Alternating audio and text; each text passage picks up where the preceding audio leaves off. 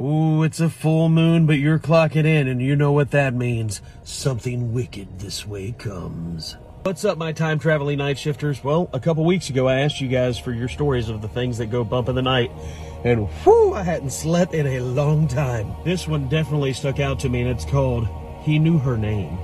I want to stay anonymous because sometimes I feel like energy can follow you. At least I know it did me. I don't really deal with my dad's side of the family. It's a long story dealing a lot with SA, the R word, and other physical and emotional abuse. Long and short of it is my grandmother was just evil.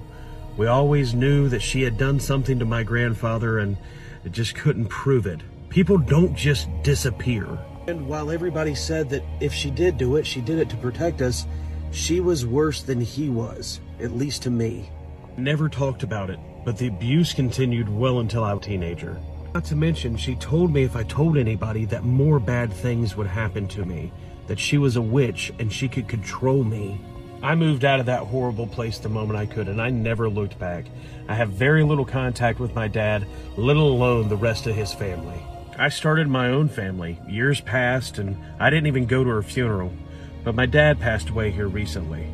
Him and my mom had divorced years ago, but my mom was left the benefactor of his estate. There was nothing in that house I wanted, but my mom collected some things and sent them to me just so that I could remember my last name.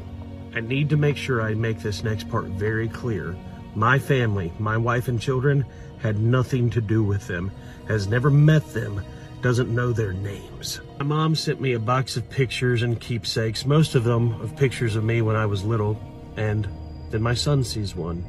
It's a picture of her and me, and he knows her name.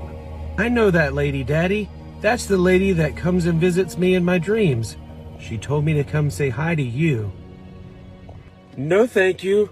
Oh, that gave me the heebie-jeebies. I love that story. I hope you guys enjoyed it just as much as I did. Well, Anonymous, that is definitely worthy of a night shift time traveler sticker pack.